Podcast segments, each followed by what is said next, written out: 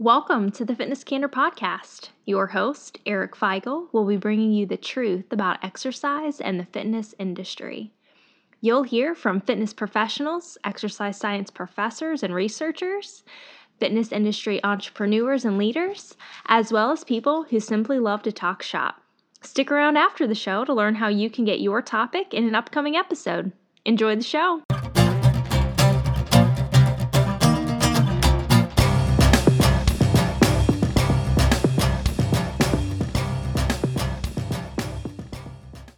Hey, everybody. Welcome back to Fitness Candor Podcast. Coach Rob Taylor Jr., or Coach Taylor, as many of you might know him from uh, Smarter Team Training. He's the founder of Smarter Team Training. What they do is they focus on the development of athletes, teams, performance, and I think um, uh, above most is education. So there's a lot that goes into all that. And I, I got super pumped. Um, Coach Taylor contacted me, shot me a message after he listened to uh, one of my podcasts, and and uh, I was like, oh man, I got to get this guy on the line because I'm gonna I'm gonna tell him again. I just got off the we just got done kind of pre-chatting a little bit, but his podcast was one of the main reasons why I wanted to start mine and and and this podcast. I, I got to quit saying mine. I don't own this thing. It's kind of just out there doing its own thing, but. um how he act, how he acts towards people, the people he brought on, how he responded to questions, uh, the kind of questions that he brought up. It, I, I listened to probably 90% of his podcasts and and I, I think uh, I owe a lot of what I'm doing to to that podcast and, and a couple others too but I think um Coach Taylor I I appreciate the work that you guys have done the you know the the ethics of it the quality of what you guys do. I, I appreciate all of it. So thanks for joining the show. I appreciate it man. Uh, again bear with me. I'm, I'm fighting a little bit of a cough here so uh I, I know it's unprofessional on a on a interview to cough but I'm sometimes I might have to push the phone away but uh, again, uh, like we talked about before, it's always an honor to be on the show. Uh, I appreciate what you're doing and giving back to the field. And uh, I know you've had some incredible interviews, so I'm hoping that other people are listening and take advantage of this opportunity. Yeah, I think so too. And don't worry about it. Look, if there's, don't worry about the professionalism of this podcast or the show, because there's been plenty of times where I've like flubbed just saying Fitness Candor podcast. So don't worry about it. A little cough is okay. It's kind of the season. So, um, Coach, if, if you don't mind, tell us a little bit more about yourself, how you got in the field, and then a little bit more about what you guys do over at uh, Smarter Team Training. Yeah, I've been I've been doing this for 20 years. Um, to, to tell you every little nook and cranny of what we've been, what, what I've done, or what you know other people have achieved while I've been around them, uh, would probably take the entire half an hour. Uh, I've been very blessed to, to be around uh, incredible people, and we'll, we'll start there. Um, from coaches to parents to players and athletes to uh, to champions and people who are chasing championships. Uh, we eventually I against got into the uh, the private sector, and now I work with um, general population as well as athletes. Uh, we do have a business that is uh, grown from a, a, basically an education and, sports performance um, business model into a personal training model, and, and uh, we're also we're actually in the process of actually morphing it into a um, you know, growing it. And I think it, as, as a business, you got to keep adapting and growing and um, to, to stay alive and stay relevant. So uh, I was very fortunate to very, very actually went kind of opposite. Uh, early in my career, uh, I, I got a chance to work in the pros, and then got a chance to work in college, and then got a chance to work in uh, the, the the private sector. Um, and along the way, I've always been presenting and educating and, and those types of things. Uh, I think networking uh, a, as a young professional is very important. And, and I think a lot of people talk about that all the time. And I think early on in, in your career, I think networking becomes a little confusing. I think it, most people think about reaching out to others and reaching out to others. But at some point, networking has to become a situation where when someone needs something, they know, they know who to reach out to. And they need to be able to call you and contact you when they know that you're good at X, Y, and Z, or uh, maybe even just a sounding board for uh, opinions, or you've been there, done that kind of thing. And uh, that's really kind of where, uh, like you implied, started my uh, radio show or the, the podcast. You know, I, I got tired of traveling around all over the world to listen to people talk at, at clinics and conferences, and I go to a clinic or an event or conference you could you could just and it, I'd really be game planning to listen to only one person. And I said, well, why can't I? Yeah. Why can't I bring it to either one of my own events or at the time I got involved with podcasting before like it was even like a thing now I feel like a lot of people have them and, and they do they do them very well, including yours. And uh, I said, why don't I just get them on the phone? And why don't we reach out to these people? I actually had a young professional on the phone yesterday, and he was asking for some advice about X, Y, and Z. And one of the last questions he asked was, uh, "How many? You know, what's what's your favorite book?" Well, I, I hear that all the time. With, you know, I think we got some guys that are doing incredible jobs writing, you know, more and more books. My my question to you, to people is, how many authors have you reached out to?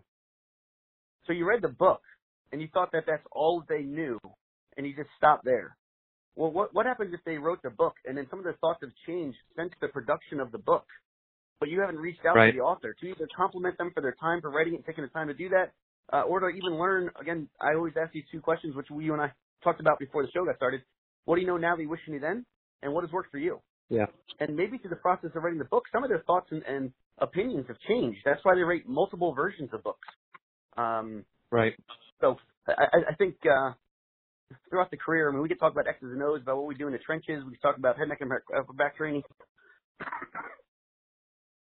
Excuse me. We could talk about culture. We, you know, all those things that we talked about. But uh, I really think the field bo- boils down to relationships, and uh, networking is just a small portion of that. Uh, sitting down and having a conversation. I don't think a lot of people anymore go and, and actually visit a place and drive out there and actually see how someone conducts or coaches a rep uh, or how they engage somebody or, or get them excited.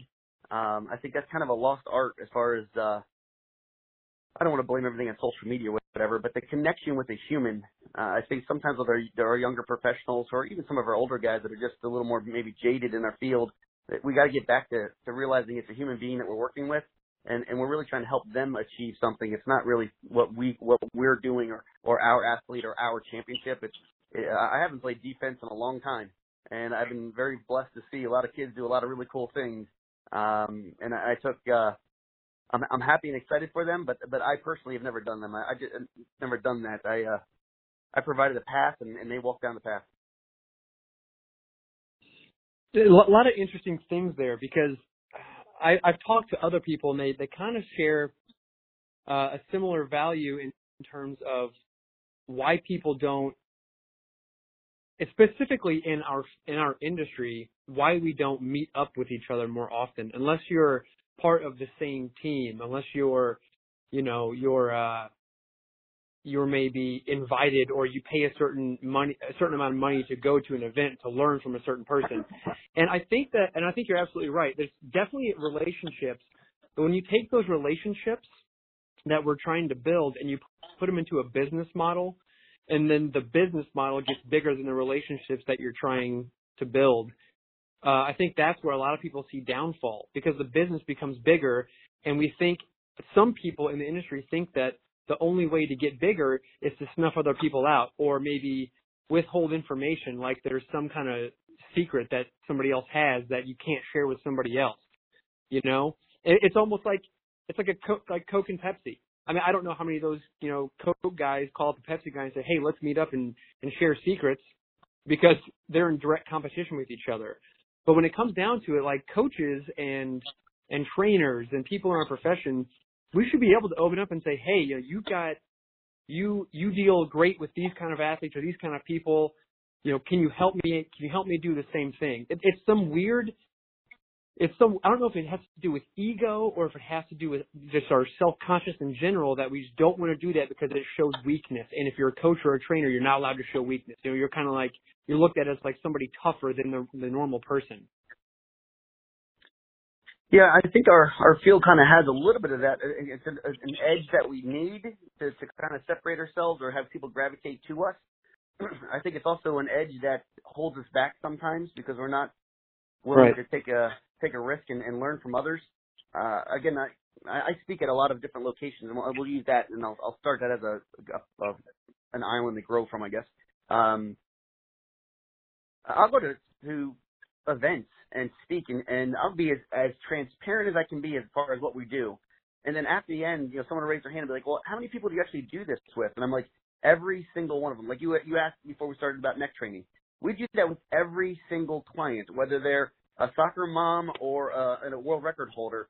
Uh, that's important to me, regardless of the sport or activity they're going to go play.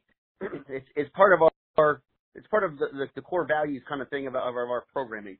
Uh, as well as grip and training the anterior shin and hips and low back and abs and quads and hamstrings and pecs and, and lats and shoulders and bis and tris and you, you kind of get the gist. I mean, if you're not being comprehensive, I think you're putting somebody at risk for an injury. And then our our job is to get them comprehensively stronger, healthier, fitter, uh, as, and as well as the mind. Uh, I, I'd actually argue probably more of the the question should be about uh, how do we address uh, the, pre- preparing somebody mentally uh, or helping them. Um, you know, you, you talk to yourself more than anybody else talks to yourself. So how do we help people create better conversations with themselves so that can lead to better actions, and then those actions can lead to better out- outcomes. Uh, I think that might be Hmm. more important than the reps and sets that you're using. Uh, we can argue about Yeah. uh, three sets of ten or one set of failure, or we do momentum-based exercises and we're ground-based, or we're high intensity and no momentum, and uh, that's great. I mean, everybody's had wins doing stuff right, and I'm sure some people have had success doing things wrong, and they would probably admit to that. Um, I I think we need to openly have to have more conversations, and I think these type of platforms are an outstanding way of doing it. When I'm at an event, uh, I'm actually looking forward to someone to come up and talk or uh, have a conversation, and I don't even mind if they have a different approach. I think that sometimes, I think sometimes people have a little bit of that uh, hesitancy because if they do feel like they're going to do something different, or maybe they have a question that they don't know quite yet how to ask, they don't know if they can really go up and, and approach that person and just have a conversation where they're not going to be judged. Uh, I don't judge. Right. Uh, I'm just gonna. I- I'm not going to sit there. We talked about it before the show. I'm not going to have a situation where we're going to have a, a combative conversation. Uh, I- I'll, um, you know, I, I have no problem sitting up there and, and humbly saying, I hope everybody in the room is smarter than me because then I'm in the right room because I can learn from others. Uh, and sometimes I speak in front of three, four, five, six hundred people. Um, and if I could pick up one, two, three things from the from the people in the audience, why aren't we all chipping in and helping out? It's not me dictating to everybody. It's me creating an environment where everyone can learn from one another. And I think that's really what separates uh, really good presenters from from or uh, good educators, good coaches uh, from others. I mean, the same thing occurs on the field for us or on the court for us. I want everybody to contribute to what they're seeing so we can put each other in a better spot. Yeah, that's a, absolutely 100%. And I think it it goes a long way when you said, you know, there's we definitely need a little bit of that. Uh, we need confidence as professionals to to be able to do what we do and be able to relay information to the people that we work with and to other professionals. But uh, you're definitely right. Like there's you know there's there's already enough arrogance involved. So why you know why even bring that into it when uh, if we want to make this profession better? And I know I've harped on this a lot because I just I, I love what I do and I I love when I get, I get to work with people. I get to wear, you know, gym clothes to work, and there, there's all these awesome benefits. And you get to it, literally you're impacting somebody's life every time you step into work. And I don't know how many other people get to say that. And so I, I truly feel like, you know, giving to other professionals is one of the biggest ways that we can give back. And that kind of leads into something that you and I talked about a little bit before, is this idea of culture and what culture means to certain places, whether you're in um, the college setting or you're you're in a pro setting, you're in a um, you know a a little more of a a setting maybe like you're you're working with ind- individuals and with athletes, so you're dealing with different types of coaches, different types of parents, and things like that. So tell us a little bit of what what culture means to you and the guy that you know people that you work with at Smarter Team Training, and then maybe uh, some tips about how people can can build their culture at their place. Yeah, I, I'll tell you a little bit what I think culture's not. Uh, right off the bat is I don't think it's about the music you choose. I don't think it's about the the chalk on the floor and or the equipment that's in the building or or those types of things. I think people they might that might be eye catchy or initially um, you know something that might get them interested, but I don't think that's necessarily a long a long term solution. I think culture, we, we talk about it in our field quite a bit uh, in the athletic world and, and more and more in the business model. If you go listen to corporate speakers and those types of things is, you know, what are you doing for culture, building culture? And, and then you ask them to give you three or four things that you can actually implement and, and hold people accountable to or, or monitor as far as numerically, um, you know, seeing if it's working. and, and most people can't. They can't actually identify it. I mean, one, one simple thing, and, and we do it uh, with our a lot of times we do it with our interns just to get people engaged and talking to the interns, and we do it in a lot of our practices. Um, we, we'll actually count high fives, and and we'll reward uh, interns or or even sometimes staff or again the players at the practice whoever gets the most high fives, uh, maybe gets a milkshake or gets an opportunity to do X, Y, and Z, you know, something that motivates them kind of thing. Uh, that's, that's a, that's a actionable type scenario. And I think the more times we can have personal contact, personal touch, kind of, uh, personal positive touches, personal, uh, positive interactions, I think you really start to, to connect more with people. I don't, I don't think we do enough of that. Uh, there's, there's interactions, I'm sure even at your gym where you walk in and out and you've next, you've never even actually, you know, shook their hand or, um, you know, shoulder bumped or, you know, you, some of that stuff is just like humans do that and, and we need some more of that, yeah. uh, to make that part of what we're doing. Uh, I think we need to ask conversations that are not necessarily directed towards strength training. Uh, one thing we do as far as the culture of what we're doing is we call it a morning mindset message. So this morning, uh, before I got started the day, I sent everybody that I'm going to see today uh, what we call a morning mindset message. And uh, sometimes it's about you know remember to hydrate, and sometimes it's a little more motivational, or maybe it's a, you know I, I hate sending quotes that we find, uh, but some people enjoy that. So we kind of rotate through them. Uh, but we're actually trying to again change the thought process of individuals so that it's not constantly a negative thought that they're actually putting in their head and, and uh, hopefully we're getting them a chance to think about some positive things or positive solutions so we can lead to better actions and better outcomes. Uh, so my, my, my question whenever I go to do consulting or go visit somewhere and, and um, you know, I ask them what, what separates you from the competition down there because the competition is doing bench press and probably cone drills and, and they might be doing some type of stretching and those types of things. And they, hey, what are you, what are you doing to separate yourselves from others? Um, if you can't answer that question outside of programming, I, I really think that you're struggling as far as the business goes. I, I just find that very, very hard. Um, one of those, you know, one of the quotes that has stuck with me is if, if you're juiceless, you're useless. And I don't mean you got to run around and jumping around and bang your chest and, and, uh, even the boys up at Northwestern who just won, uh, you know, they run around in, in the, uh, in the cold without a, a sweatshirt on. I mean, a part of me thinks that that's crazy. Uh, but on the flip side, I do things I'm sure that other people find crazy just by being energetic and and uh, having some energy to you. Again, you got to find out what what works for you uh, when it comes to that. But I, I do think you need to have some some enthusiasm, and and there's too many people in our field that I think are wondering why they're not uh, finding more clients or quote unquote being successful. And if you hang around with them, they're they're more like an energy vampire than they are about an energy giver type scenario uh, to use the Jon Gordon right. kind of terminology. Um, so I, I think we need to consider uh, or ask a better question. Not necessarily that we need culture. Uh, we all are, we all are aware of that. But I think we need to start asking others like, what are you doing to develop culture in your program or to make culture quote unquote a a a part of your program, like a like almost like a mandated part. Like you have to come in and high five each other. Uh, I'll tell you the sequence we do when we teach our interns. Uh, I want to make sure that they they greet them at the door. So as soon as they see someone pulling up, everybody's up out of the office, everyone's on the floor. Um, they're they're high fiving, they're they're shaking their hand, they're they're engaging with eye contact.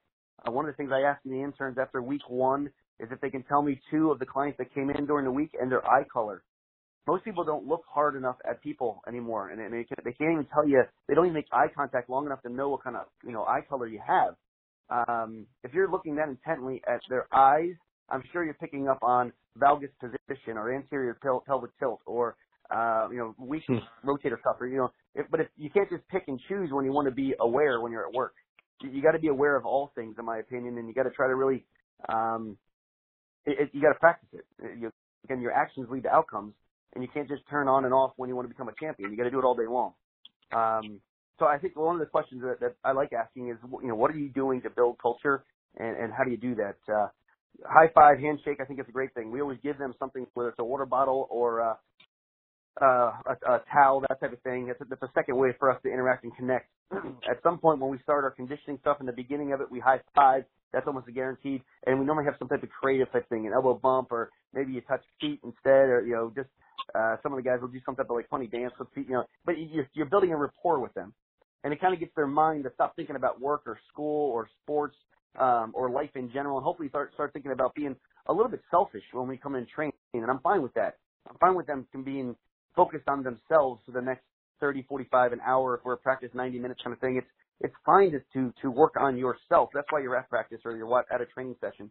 Um, and then obviously as we go through, we're, and we'll we'll, we'll do the concept of county high five and as just one of the ways we build culture. And then uh, at the end, uh, afterwards, we ask everybody to actually send someone else's client uh, a message that, hey, we saw you do X, Y, and Z, and I thought you did a great job doing that. Because now you're also being motivated by someone that you're not working with, but they saw you do something well. Yep. That's a great motivation.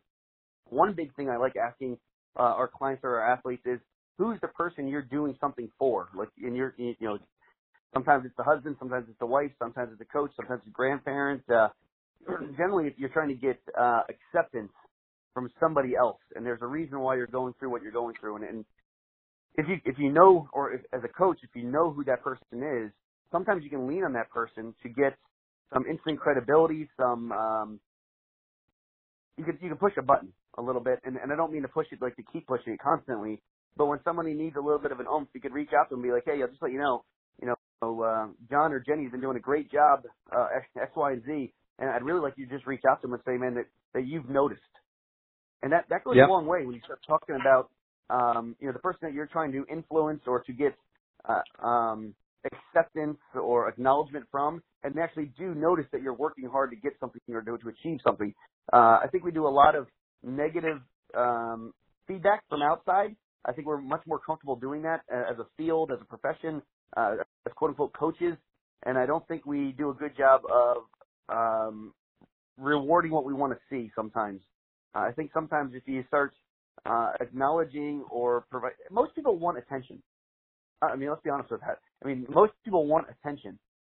So if you if you acknowledge and, and reward what you want to see publicly and loudly, more than likely most people will start doing what you're asking them to do.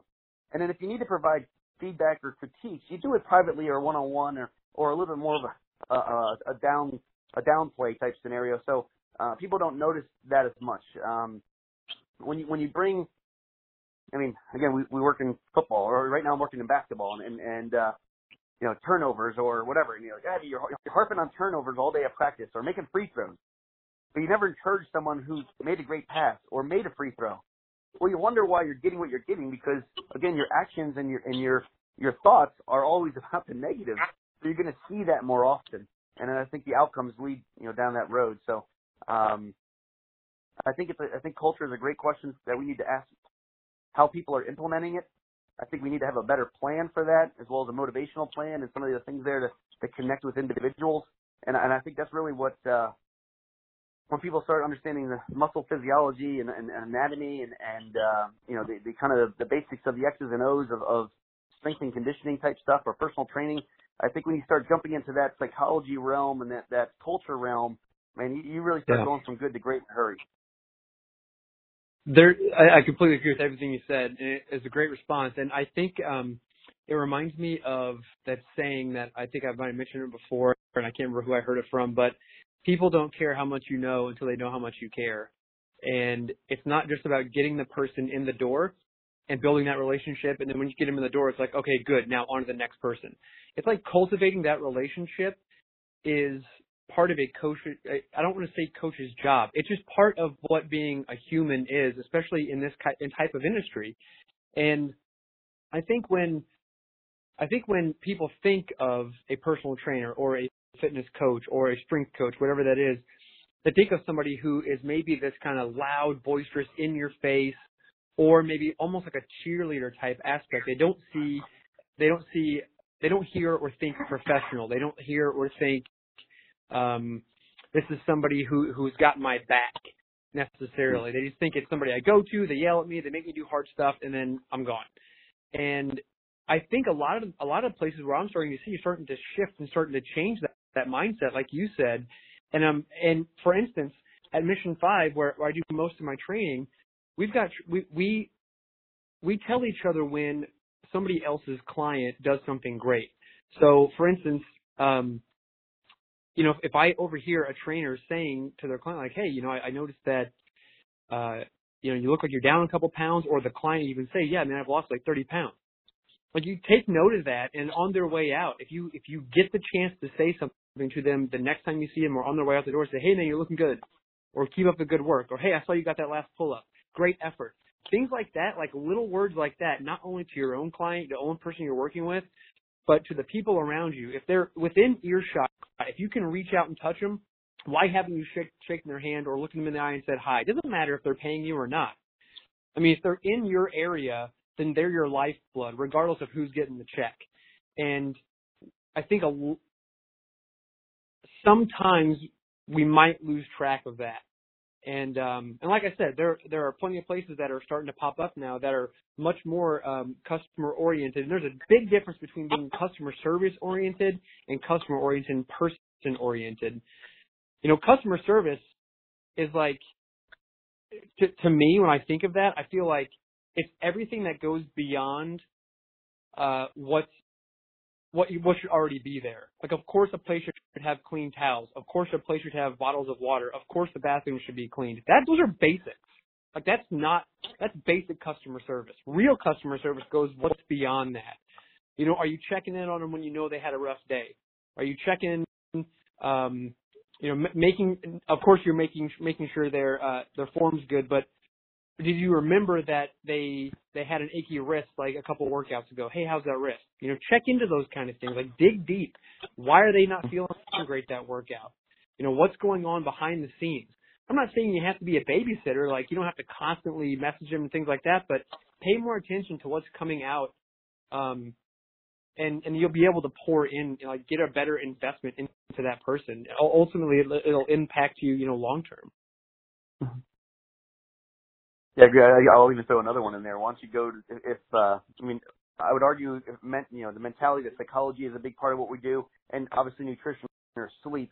Um, I don't know how much I can impact someone's sleep other than giving some guidelines. I haven't figured that one out yet. But if if someone's goal is weight loss or or performance and muscle gain, you know, a lot of every a lot of everybody's stuff is going to revolve around a large part of, of nutrition. Why don't you show up at their workplace uh, and buy everybody lunch? And, I don't mean you got to spend ten thousand dollars doing it, uh, but you might you might walk in with two or three different uh, salads from a different place or a, a place that they like to eat, and hey, I got three or four salads here. Anybody else want one? I got some extras. There's going to be some people now. Now, not only does that help you grow as a business because now you're going to develop some contacts and and people enjoy when you you know buy them lunch or buy them some food kind of thing.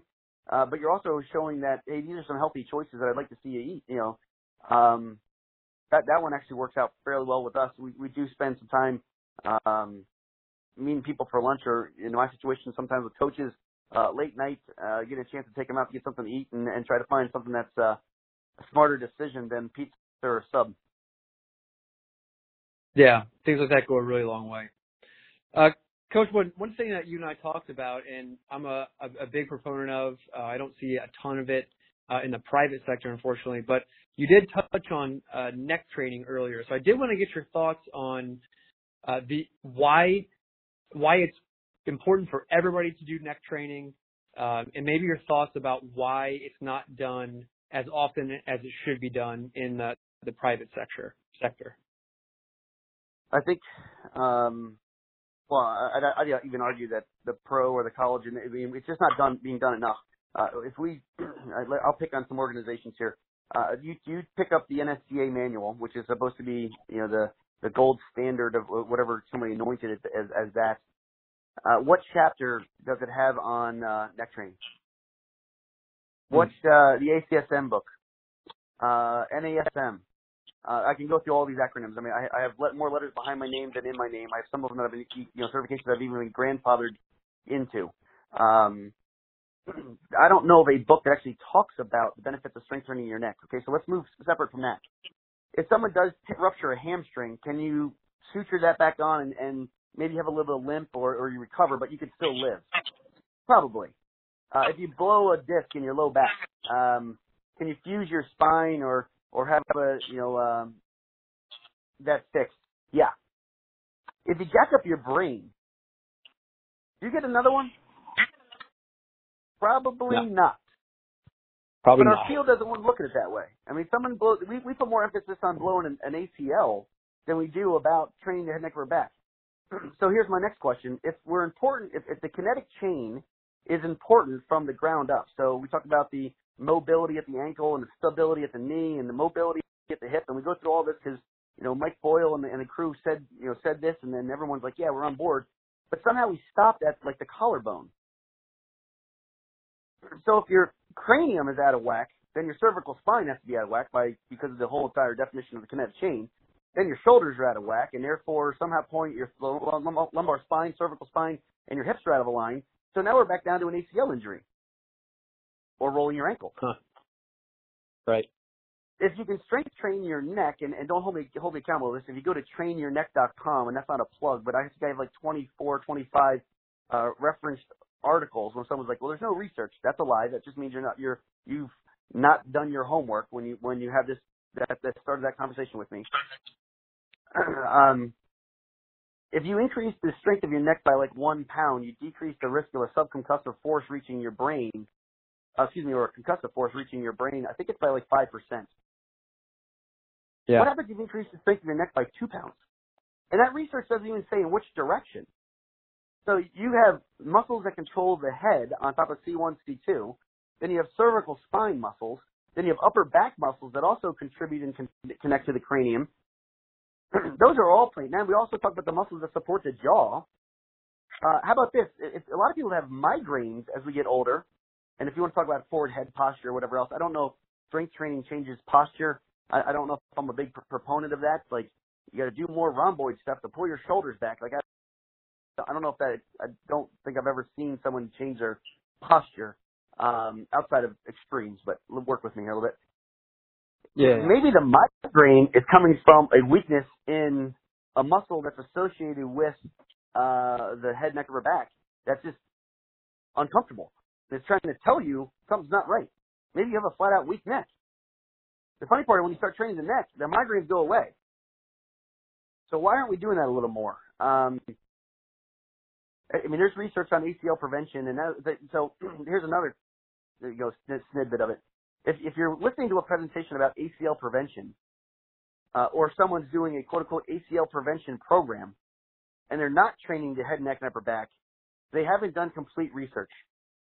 Because someone who has a stronger right. neck in research, and again, you can go through those lists of things. I don't remember which one it was in particular, but people who have stronger necks have less ACL issues. So if if you're only doing posterior chain work or Nordic hamstring curls because you only read, one article or you I mean we joked about the one Instagram post that you know people post one thing and and all of a sudden they're like that's a craze for the next three months on on presentations or you know someone else reposting it to get their own idea. Why aren't why aren't we looking at the neck as, as the same way? My question is, or, or my I guess my answer, my response to that is, I, I'll go next weekend. I speak at the uh, in, in Philly. Um, I'll sit in front of a room of say two or three hundred. I, I get ballpark. Normally that event has two or three hundred. I'll ask anybody before we start. Hey, how many neck exercises, head, neck, or you know, head, neck, upper back, jaw exercises do you know? Not even do you implement, but do you know? I might get shrugs. Someone might say a snatch. That's where we stop. there, there's 52 muscles, or up to 64, depending on how you talk, between the collarbone and the cranium, and, and connect all that tissue. There's more muscles than range of motion than, than degrees of freedom. But we don't wow. have, we don't have any any idea of how to train like almost any one of those aspects. because it's not commonly talked about. Or when it is talked about, there's some other thing going on next door, like, you know, I don't know, agility training while you chase a ball around like a golden retriever with tones that has no trans, right. you know, translation or transition over to um, competition or a game, and you're certainly not doing your boot camp because someone's going to roll an ankle. Um, right. But training the head, neck, and her back might. And then someone's like, "Well, you need equipment." Well, that's not true because I'll do it in body weight, or I'll even use manual resistance. I, I will, I will right. someone with my hands or just their own body weight on, you know, a, on on the stage or in a classroom or in a gym, um, and that might be plenty for someone who's getting started. Just like a push-up might be plenty for someone who's,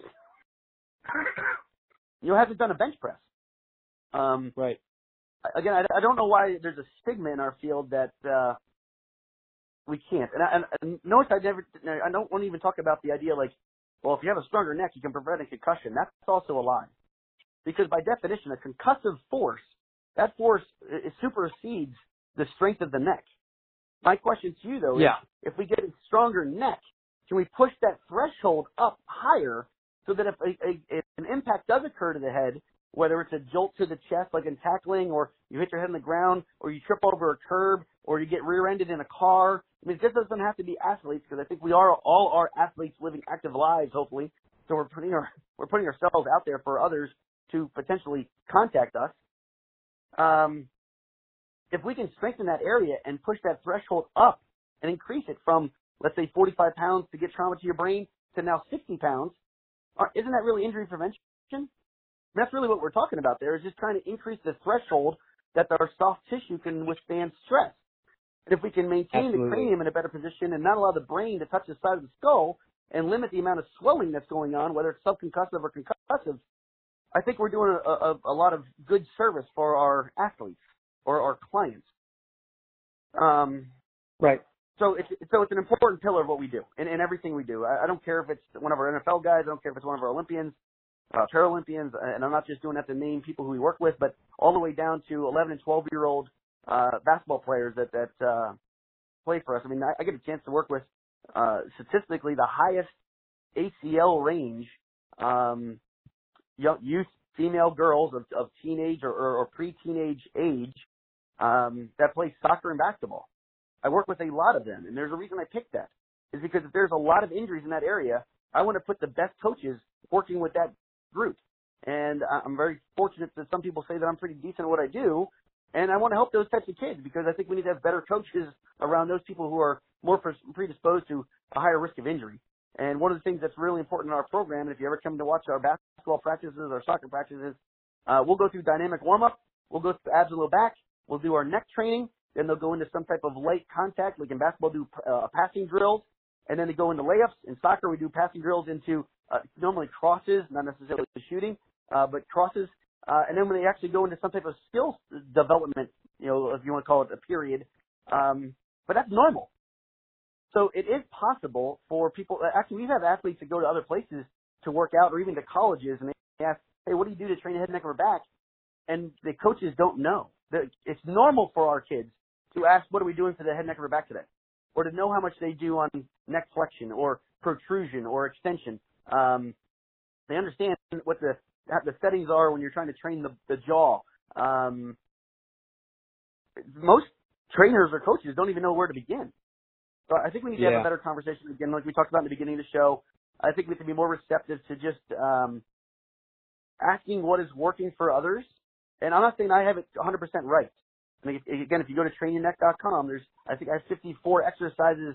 It's definitely over 50 exercises that we use from body weight to machine progressive overload um, exercises, and I have progressions or regressions on there. So it's on your phone, so anyone on our field has access to what we specifically do. I'm I'm very transparent when it comes to what we do with that area of the body. So to say that you don't know any longer, um, I really think is a shame on you type scenario because you're not will, willing to actually uh, pursue more knowledge when it comes to that area of the body. Don't you think it has something to do? And this is just I'm just throwing it out there because I I so I, I've got a, I got this class of, of students that I actually meet in within within an, uh, in an hour, and we're going over the last four weeks. We we focus on one day a week. We do manual resistance exercises. So I'm kind of teaching there. It's a business for personal trainers class.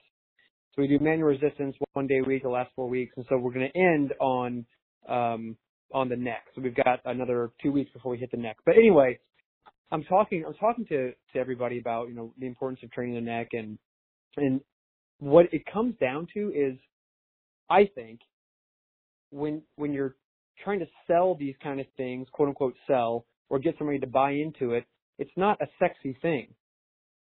It's not like doing a manual resistance bicep curl. It's not like t- teaching someone how to do a tricep dip. You know, it's not a fun, sexy exercise. And I think nowadays that's that's what people look for. They look for these super unique um, and I'm, I'm and I'm and I'm when I say people, I, I mean like coaches and trainers. Like they we some of us think that we need to not be at the best of our game with keeping everybody safe and doing what's what's effective and um, having some ethics about us when it comes to training our clients. But it's it's about hey, look how flashy I can be with this exercise. And when it comes down to it, like neck training and those kind of simple strength training techniques, aren't that sexy, unfortunately. I know there's like a, a big sect of people that are starting to push back against um, the main training theme of of do something flashy new, which is awesome. But you know, when it comes, like you said, like I don't know how many other people, how many kids you can go to to, to talk about neck training. Like that's that's pretty unbelievable. But I think this discussion that we're having and letting people know that this is something that needs to be brought up and is a topic that should be talked about more and more and more, and it, it is for everybody. Not only sensible training, but sensible training of the neck. Um, that it should be a part of everybody's program, and and it just makes sense. So, I don't know. I don't know, Coach. If, if you, if you, I guess if you could try to find some way to make it sexy, then maybe more people will do it. I I think it's uh I I don't know if I I don't know if I agree with the word sexy uh, from things because uh, people like winning championships, and again, I'm very fortunate to have some different medals and different rings and different things in the office here that they can look at, and then I can lean back on them and say, you know, this is what we did. And to be honest with you, every conversation will be will boil down to one simple quote: "Be brilliant at the basics." And, and to be honest with you, a lot of our program is is uh, is fairly consistently boring when people come to see us. Um, you know, 80% of it is the same kind of scenario. Now we might use different pieces or Yep. uh, you know injury you know considerations might have different things kind of going on, but as far as the the, Right. the programming goes in general, it's one rep more than you did last time. And when you get to a, a, Right. a rep range at X, Y, and Z, then we're going to move the weight up a little bit, and your rep range you just go down, and we'll move our weight weight back up kind of scenario. Um, it's the people that are consistent, and I, and I will tell you that our our Olympians, our, our world record holders, uh, our kids that are really successful in the youth model, uh, even the college sector when I was there, and the pros, they are consistently training hard for 30 minutes twice a week. And I don't mean they're coming in and checking out the music and, and those types of things, but they're literally coming in being very mentally focused on executing a better rep each and every exercise. So we don't do sets of 10. We do sets of one, and then we repeat it 10 times. And that leads to Yeah, yeah. essentially, let's call it 60, 75 seconds of, of tension. But if you can't do one rep well, how do you ever get to number two? Because then you're just counting really, really bad reps, and then that says something about you as a coach. What's sexy Right. is when some, someone does something really, really, really well and does it better than the person next to him. And you know what they call those people? Champions. If you want to Right. do something extravagant or novel or, you know, just, wow, that was like really cool, that's like a circus act to me. Those people don't exactly.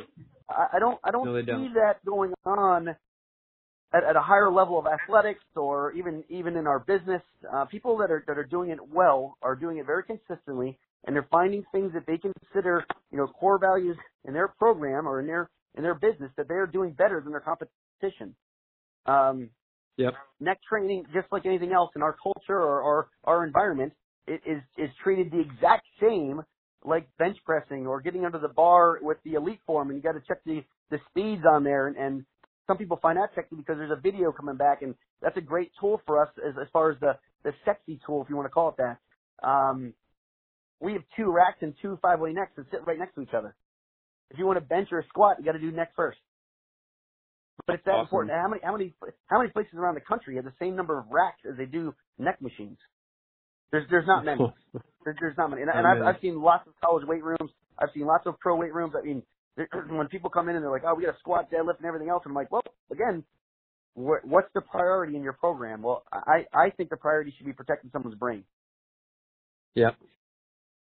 I think you're right. Now, obviously, I was being very facetious when I was saying sexy. I just, I think it's unfortunate that um, that's kind of how people perceive things now. But Yeah, I, I don't Um, know what but better yeah, I- there, so I was kind of working with that. So, but I, I, I agree with you. yeah, I think sometimes people think that if they have some type of that the people who do that have never worked with the elite, my opinion, or or they've done it very a little, very little, uh, or maybe they haven't done it over a long period of time. And and if they have, they're, they're feel free to, to call me or email me. I'd love to have a conversation with you because I just don't believe it. Um, I think, I think, I Coach, think it's Coach Taylor at experience, like you smarterteamtraining.com is my direct email. I mean, you can reach me. You did it. You can hit me up on Instagram, whatever else. I don't. I mean, I'm not hard to get a hold of. Um, so if you do want to have a conversation about it, fine. But the, the Yeah. really, really, truly elite people that are that are incredible at what they're doing, or they're trying to uh, again decrease body fat and increase lean muscle mass, or just become excuse me, overall healthier, they're they're going to a point of I, I prefer to term it momentary muscular success uh, than than momentary muscular failure or fatigue. Momentary muscular success. Ooh, I like that. And the next time they come in, they're trying to do it. They're trying to do one rep more, and they or they might be moving Yeah. up. Like, like a lot of people, like how much do you move it up? Uh, Some of the kids we've had for three, four, five years in our program, they might only move up a hamstring curl by like a quarter of a pound Right. quarter right, of a pound. right. But, but but over over the course of four or five years, they've gone up sixty pounds. So Right. initially, they're not going to keep making those those big jumps. The same, you know, not going to jump up ten pounds forever. Eventually, those reps are going to become really, really, really hard, and we're going to go uh, just a quarter. Of, I have mag, you know magnets, uh, you know, uh, plate mates that we we put up on the machines or on the uh, the squat bar or whatever else that we have plates designed that are just literally little, little, little adjustments um, to help the kids get to you know to, to achieve a success. Yeah. No, that's that's awesome because I, I think um the the more long term a person trains, I think they find that you, you don't always constantly you don't go up by five or ten pounds every time you step in the gym. It just doesn't No. happen. So, No, but, but, true. but that doesn't mean that doesn't mean that progress can't be made and that progress isn't being made each and every workout as long as the workout is of some of as a, as quality as you could possibly make it. And like you said, there has to be consistency involved. The bigger problem is when you know obviously injury starts to happen when people get inconsistent, they start getting sloppy, they don't adjust their weights, they don't track those kind of things. Uh, Our society has become a microwave approach, and unfortunately, Yeah. we live in a crock pot industry. You've got to invest time, Yeah. energy, sweat, uh, maybe a little blood and tears. I'm, I'm being facetious again there too as well. Um, but you got to invest in you consistently, and you got to be patient. Yep. And I think we need to acknowledge then as coaches or trainers or again the the uh, the accountability partner, the the person that we're trying to influence, progress, slow or fast, is still progress. When we Right. Exactly. regress is when we really need to question what we're doing. But as long as you're moving forward in a very little, you know, not necessarily linear kind of scenario, because that necessarily isn't true either. So when people do these massive programmings, like, you know, let's do an eight-week programming model, like no one's ever actually seen any of those things through. Whether you want to talk about Right. conjugate or linear or nonlinear, no one's ever seen those through. Uh, there's injuries, there's sleep, there's fatigue. Oh, I had to adjust the weight because I felt good that day. Well, now you're not doing the same program. Like no one's ever done Right. this, but we spend tons of time teaching kids to do that, and, and it just baffles me uh, why we do that. And then you throw athletics and, and academics and stress and everything else on top of that. It, it's just, it, anyways, I'm not going to go down that road. Um, No, no, Let's- that's a let's di- make that's a topic for another conversation. yeah, I mean, I, I'd have no That's- problem going down and, and giving you what has worked for us on that scenario too. But I think you Yeah. need to make things simple. I think you need to make things um, Yep. quantifiable from a standpoint of, hey, you got seven last time. I know you can do seven. We got to get at least eight. And now they have a goal in mind, Yeah. which does help them. And then we can acknowledge success. When they get up, man, you got eight, or you got nine, or you got ten. Yo, the weight's going to go up next time. Man, I'm looking forward to seeing how far you can go in the next two weeks. Um, you know, that, that you're, you're giving people hope or, or things to look for, outcomes uh, that they need to do actions. I'll, I'll, I'll do this. I know we're getting close on time, kind of thing, but I'll do this. What happens if we change the mindset of the people we work with from the workout changes your life to Yeah. your life ultimately dictates the workout. Because I don't look at training what the way we do it uh, from a situation like, oh, if you come in, you're going to get stronger. No, I'm going to actually evaluate you between the 48 and 72 hours that I have not seen you on how well you treated your body. Because if you hydrated well, if you slept well, if you ate well, if you removed negative stress, you will naturally be stronger the next time you come and see me. Right. So we can put Yep. more load, potentially in less time, on your body, and I can get you out of the gym faster. But if you don't treat your body well, you don't treat your mind well, you don't treat your, your psyche well, it's just not going to get to where you're trying to go. The, the 35, So you know, true. 30, 45 or an hour with me, I really don't know if that impacts the lives uh, as much as we claim it does. But certainly the I think you're right. 72 or 47 hours when they're away from us impacts the 30, Yeah. 45 or an hour that they're with us. So we got to put more emphasis on making good choices outside of training uh, with us, and and that's how you start seeing results. I, I really I really do believe that. I, I test people on how they treat their body every two to three days, and that's how we approach our training. Yeah. We don't train to get stronger. I'm evaluating if you're treating your body well. If you're treating your body well, you will get the, the, the goals and the results that you want. Essentially, actions lead to outcomes. Yeah, that's those. That's a that's a great mic drop situation right there, and I think a really good one to end the podcast. But I, I couldn't I couldn't agree more, Coach. Um, if people have questions, comments, concerns, where's the best place to get a hold of you? Well, they can send their concerns to you, but if they have any comments or questions that they want to send to me, uh, they can do it on email. Uh, Coach Taylor at smarterteamtraining.com. If they want to go to trainyourneck.com, that's one part of our website that a lot of people visit. Uh, smarterteamtraining.com is our main website. Uh, I communicate a lot of stuff on Instagram at this point. I think everybody's doing that now. So at Smarter Team Training is our uh, Instagram, and, and I do respond to DMs off of that. Um, I, I'm, I have no problem having a dialogue on email or a dialogue on, on Instagram, um, and then eventually getting on the phone with somebody. I, I feel like I'm very approachable when it comes to that. When I when I speak or when we host events, uh, if people want to check that stuff out, they can go to sttevents.com. Uh, our next conference next year is in July. Um, we have one coming up in February and March as well around the, the region here on the East Coast. Uh, but the one that we host at our facility that uh, is is, a, is awesome is uh, is in is in next July. So uh, again, I, I appreciate the opportunity, Eric. Uh, I, I commend you for uh, giving back to the field and inspiring greatness in those around you. And uh, it's cool to see what you're doing with this, man. The same thing to you, and I appreciate it. And keep keep putting up some good work. And we'll talk to you soon. Thanks for listening. Don't forget to rate, review, and subscribe wherever you listen to your podcasts. If you'd like to suggest a topic or be a part of the show, get in touch with Eric on any social media platform at Eric Feigl or email fcp at ericfeigl.com.